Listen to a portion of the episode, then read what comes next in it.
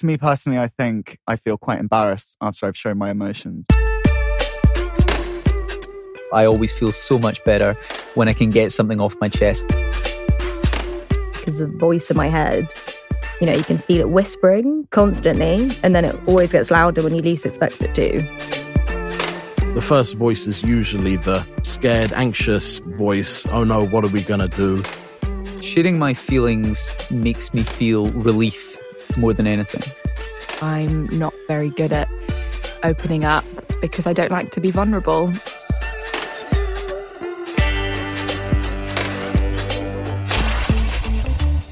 Hello and welcome to Pi. In this four part series, we're going to aim to get to the bottom of why we, as the rational species that we are, think, feel, and behave the way that we do. Why? Because better understanding our own thought processes and the thought processes of others has been scientifically proven to be therapeutic and great for our own well being. Joining me as we delve deep into the human psyche is psychologist and co founder of the Positive Group, Dr. Brian Marien. Hello, Brian. Hi, Rick. And Pi what does it What does it stand for? This is not a show about my favourite number, is it? uh, no, PI stands for psychologically informed environment. So the idea is that if you improve psychological understanding, it can have a significant benefit for the people in that environment. Great. So each episode we'll be introducing a different emergent property that we all experience, assessing what it is, how it affects us, and what we can do to adjust it if necessary. So, just before we start, then, Brian, what exactly are we talking about when we say emergent property? I'm guessing we're talking about things like behavioral traits. Yep. Emergent being something that we're putting out there, and property being something that manifests in us. Well, I suppose this is a, a nod to systems theory or complexity theory. I'm nodding at those so often, Brian. I can't stop nodding at them. I think the, the one of the problems perhaps with medicine and psychology is that we look for linear causality. I think it's a human default to look for cause and effect and mm-hmm. say this explains this. But we're incredibly complex. We often can't explain why our mood shifts around because it's influenced by so many different things. So an emergent property is what the complex system is actually delivering into consciousness or into a behavioral output. Okay, so human beings are the complex system in this case, and an emergent property like awareness or focus is something that manifests in our brain that has a tangible effect on the way we think, feel, and behave. Exactly. So just talk to me. Why are we doing this? How can talking about your emotions actually improve your well being? Well, I think understanding psychological well-being and what impacts on it is important because it's relevant to all of us as, as human beings. But let me ask you a question, Rick. How relevant do you think psychological well-being is? What does it influence? What does it have tentacles into for you, your friends, your family? Its tentacles, so to speak, get everywhere. My state of mind will affect my sort of physical health like if I'm feeling down and I feel like I haven't got any energy, so physical energy, for example, and if I'm not in a great place emotionally, I find it clouds my thinking slightly. So I might not be as sharp as normal. So in my job, being quick is quite important. And if I'm not in a great place, then I will notice that I'm less quick than normal. So it slows you up a bit. Yeah, yeah, sl- slows up my speed of thought, I suppose. Mm. I'm not making that up. No, no, no. There's no. very, very good evidence that uh, our mood state impacts on our cognitive function. So, mm. concentration, memory, decision making, executive skills. And why is that then? Well, it's probably because negative emotions, things like stress, anxiety, depression, take up a lot of RAM. And so, RAM is our kind of working memory, right? Yeah, absolutely. They use up a lot of energy and they distract us. We've only got a limited RAM. So, some of it's being hijacked by that mood state, which is then affecting how we think, feel, and behave. And what about the physical impact? It's huge. There's a big area of medicine now called psychoneuroimmunology, where you look at the impact of psychological states like stress, anxiety, low mood. And this impacts on a whole range of physical parameters. So it impacts on your physiology, but it also impacts on your health in the here and now, your immune system, wound healing. But it also affects the genesis of a range of illnesses. So things like diabetes, metabolic syndrome, ischemic heart disease are accelerated by low mood and actually decelerated by positive mood. So we've looked at it impacting on cognition and on our physical health. But how does it in fact impact on your behavior? How does it affect how you interact with your fellow man and woman? Oh, I think that has a huge effect. And apart from anything else, that's generally how you pick up on other people's emotional state is, is their behavior. That th- those are the first most obvious cues if someone is is not feeling great. Is there any contagion there? Is there any sort of connection between how you feel and how you make others feel? Yeah, definitely. So if my, you know, if my wife or my best friend is anxious, then that definitely impacts on my mood, makes you worry about them. Uh, and so you then end up with a certain amount of anxiety yourself, I suppose. Can you think of anything off the top of your head that your psychological well-being doesn't impact on, doesn't influence? Um, I asked that question the other day, and some wit said the weather. But actually, I think it does impact how you perceive the weather. yeah, I'm sure it does. Particularly when you're on holiday and you're kind of keeping a keen eye on the weather because you're just desperately, you've paid your money and you just want to get a bit of a tan or whatever. And if you're in a good mood and you wake up and, and it's a bit overcast, it's fine. You're like, it's okay. We'll still have a good, we'll still have a good day. There's plenty of stuff to do and see. And, and then if you're in a slightly bad mood, then I think you look at the weather and go, well, this, well, this is, I mean, might as well go home. This is useless. um, so yeah, I think you're right. The wit was wrong.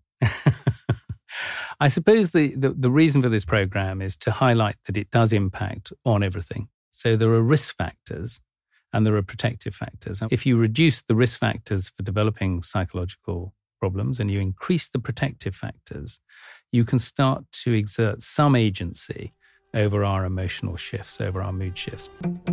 One of the problems is that negative mood states are quite sticky and you can get stuck there. Okay, so I guess then, if speaking about and understanding the way that we feel really does have this much of an effect and, and its tentacles are spreading this far and wide, let's get on with it. My definition of self awareness is being aware of how I'm feeling. Self awareness to me, I think, is mainly linked to self consciousness, which is maybe not the best thing. The notion of knowing who you are, of understanding and appreciating your positives, your negatives, your weaknesses, and your strengths. I think good self awareness means. Um, wait, what do you mean by self awareness? So, in this episode, we're going to be looking at awareness. Clearly, we're aware of the term awareness, but in psychology terms, what does it mean exactly? This is more around self awareness. It's about becoming aware of how emotions govern and run our patterns of thinking, how we feel, and how we behave. Because uh, our emotions actually are responsible for quite a lot of our decision making, aren't they? Mm. Emotions are always first up. Mhm. They have what's called neurological primacy. Yeah. So the emotional reasoning is always the first voice you hear. So that's why having this awareness of our emotions is so important because they must affect the way we behave in a pretty big way, right? Well, I, I think Daniel Kahneman's probably done the best work on this. He won the Nobel Prize for economics. He's not an economist, he's a psychologist. And what he showed was that 80% of the decisions that economists make are made by their unconscious brain. So he then sort of conceptualized this as system one and system two. System two is your thinking brain, it's your rational brain, but it's got very, very small capacity. And he analogizes this that if it was a cubic foot, your system one, which is your great unconscious, would be the size of the Milky Way. Wow, okay. So in brain terms, our system one absolutely dwarfs our system two. Yep. System one is the fast processor. So it gives you the answer, but system two receives the answer from system one. But system two is unaware that it got the answer from system one, but it's also unaware of its unawareness. Right. So system two probably thinks it's doing all the hard work. System two's like, "Le- leave this to me, guys. I've got this. and then in the background, system one does all the work, gives it to system two, and system two sort of claims it as its own. Absolutely. So it's sometimes known as the secret author.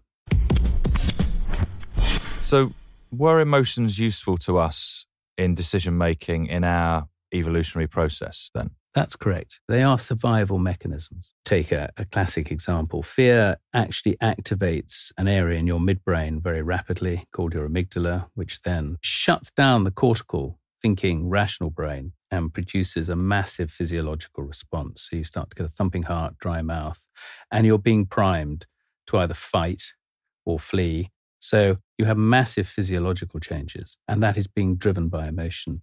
And that keeps you in the gene pool. Do you think that emotions get a slightly bad press. We like to think of ourselves as being quite a kind of superior being, and emotions don't seem to be in line with that. I think that's absolutely right. I think going back to ancient civilizations, people valued reason and intellect and thought emotions were basic and animal, and that we need to focus on the rational, reasonable brain. And I think the Renaissance and the Enlightenment nourished that perception. So, in very simple terms, then, we have demonized our emotions because we fancy ourselves to be rational, logical human beings. It's kind of above emotions.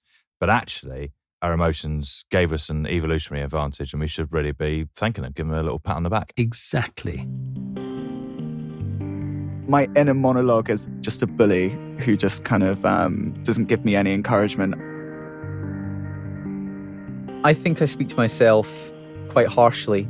I constantly put myself down and don't think I'm good enough, I'm rubbish or I'm not very good. or I'm not attractive enough, or I shouldn't have said a certain thing, or I shouldn't have behaved in a certain way.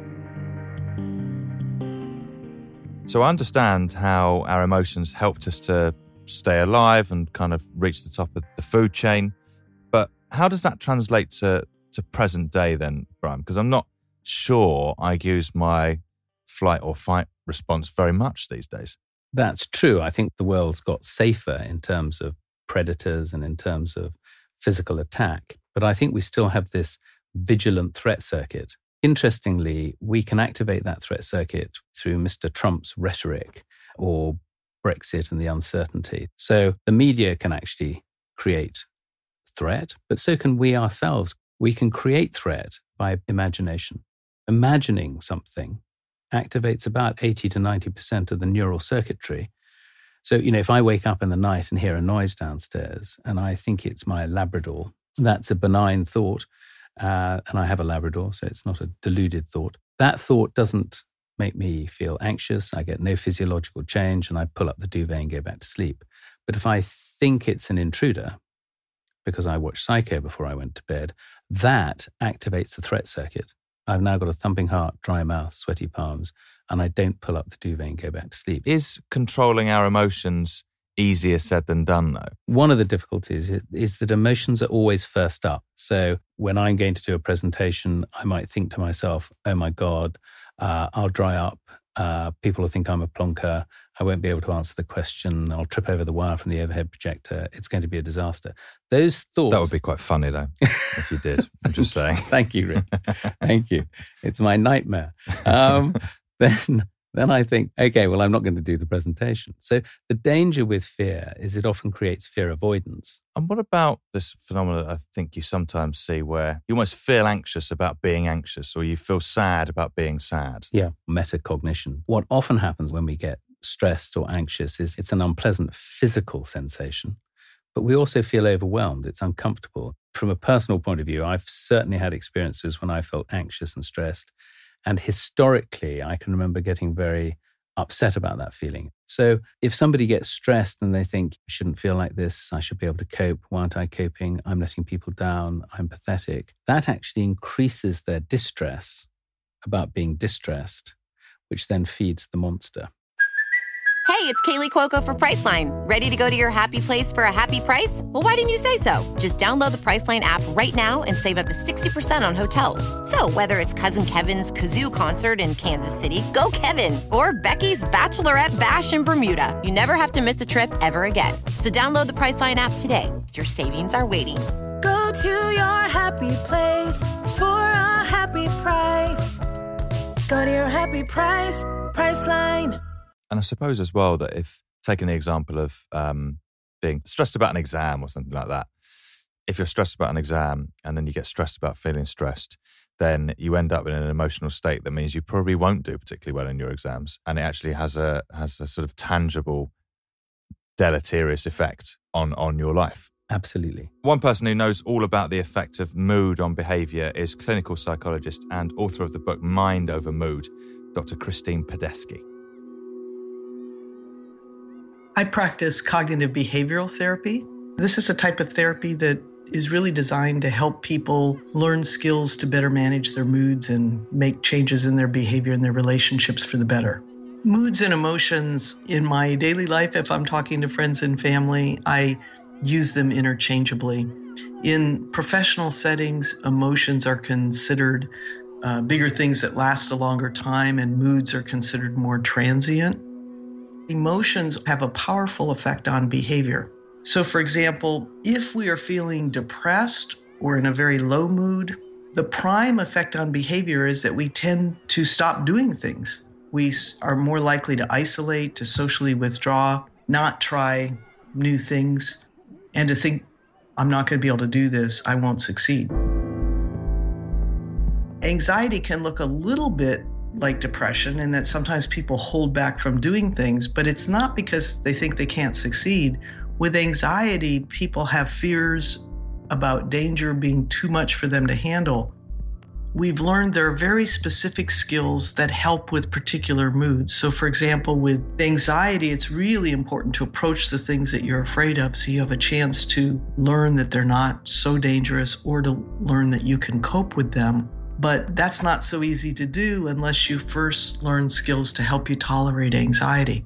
With depression, it's very helpful to identify and learn to test out your negative thoughts.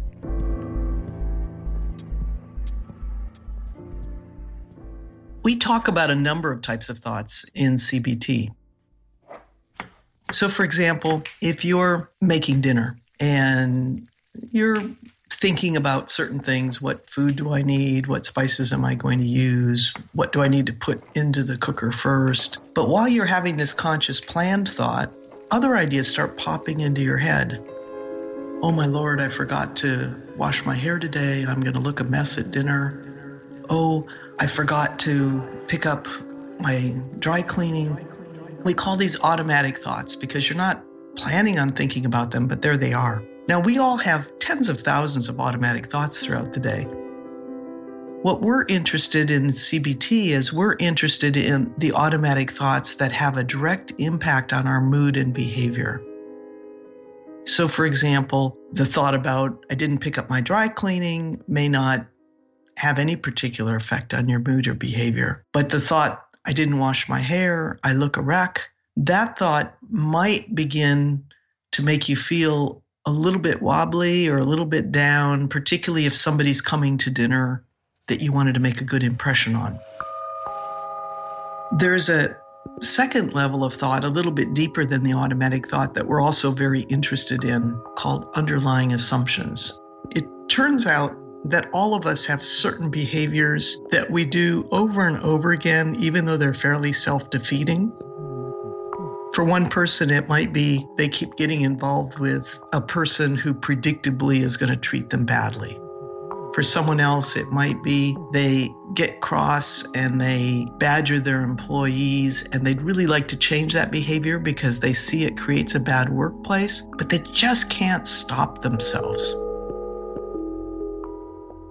They're called underlying because they kind of go beneath the surface. They're thoughts we're not really aware of, but we can easily become aware of them by putting the behavior in an if then sentence.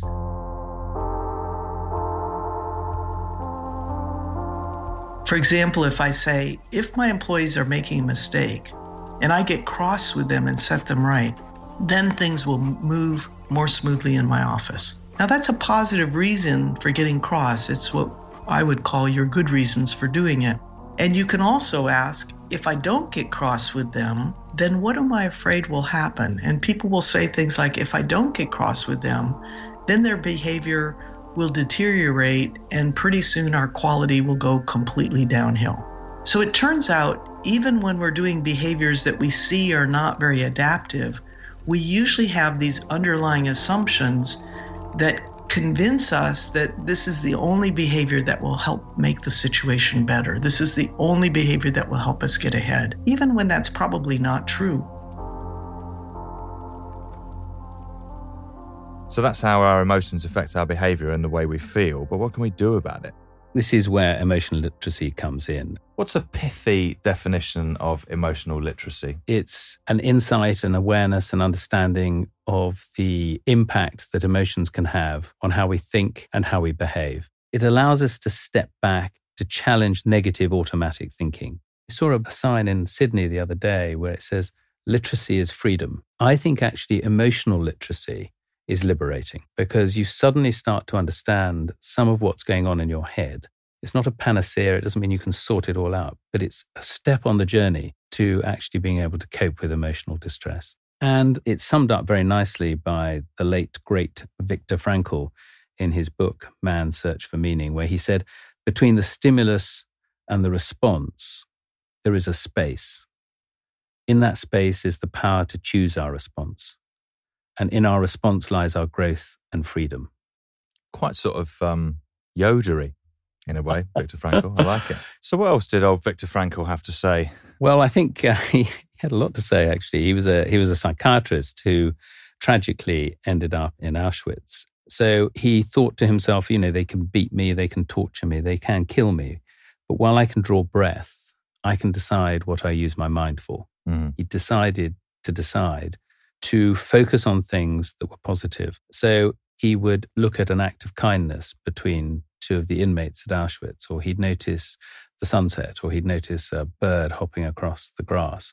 And by doing this, he used his mind to deal with his emotional distress. And he actually taught other inmates how to do this. And it was very beneficial. And then he took that into his clinical work later.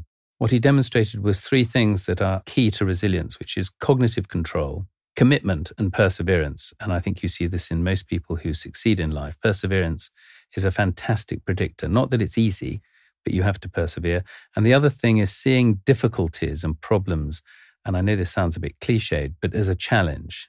Life is meant to, you know, throw you an occasional curveball, or even as Blackadder said, uh, conspire to crap down your collar. Mm. And if it does, then how are you going to respond to it?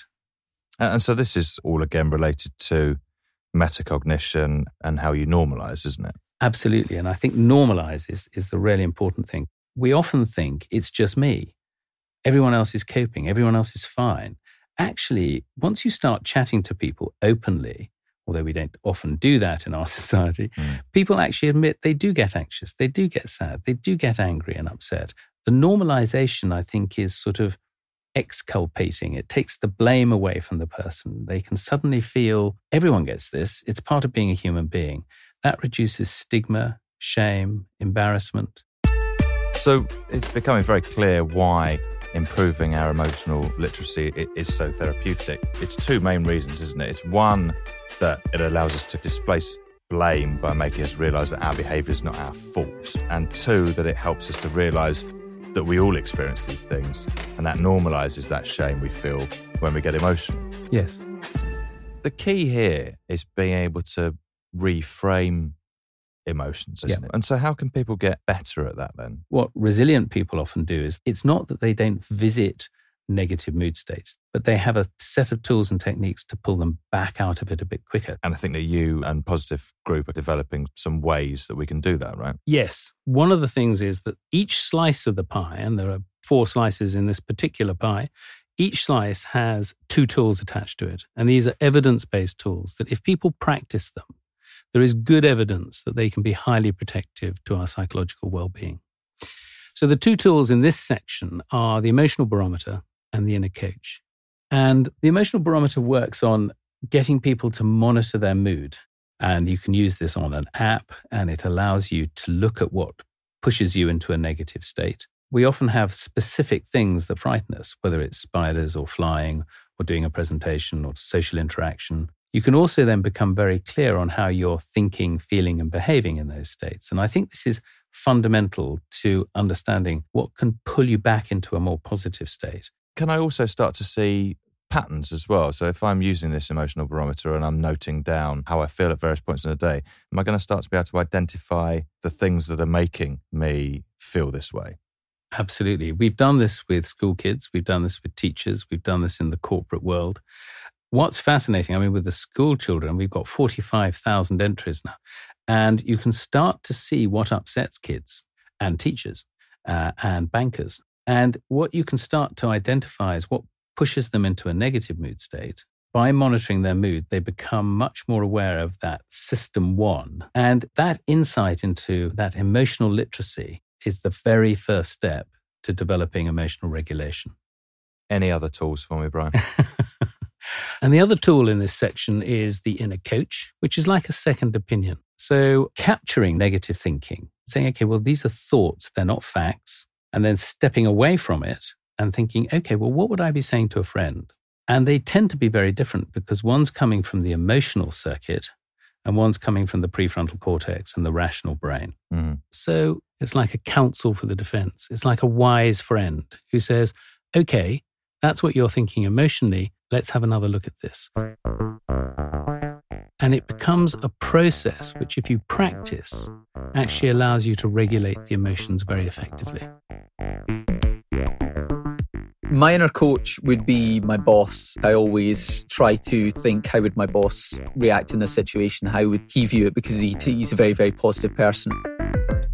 If I was going to choose someone for my inner coach, it would have to be someone I respect. So probably Paul McCartney, because um, well, I respect him a lot, but also I, I find his gentle Liverpudlian twang very, uh, very calming, and I think he'd be a kind of good person to get advice from, and you know, sit in a big armchair and, and have a whiskey and just talk it out.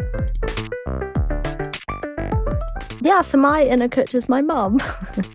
like she stresses out and like things do get to her, but she just loves her family and her friends and like has such a good idea of like how to make things okay. So for example, if I feel like, oh no, I shouldn't apply for this job, I just have my mum's voice in my head being like, but just go for it. What have you got to lose?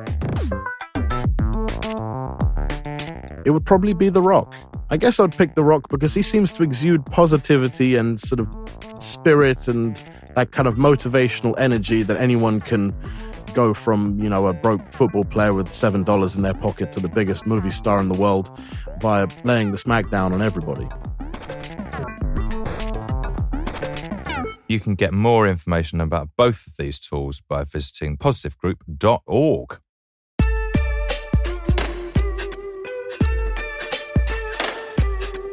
This episode of Pyre was brought to you by Positive Group and Radio Wolfgang. It was presented by me, Rick Edwards, with Dr. Brian Marien and featured Dr. Christine Padesky. It was produced by El Scott, and the executive producer was Harry Watson. Positive Group work with organisations including schools and universities, as well as supporting parents and individuals to improve their skills in building and sustaining psychological well-being. If you want to find out more about the work of Positive, go to positivegroup.org.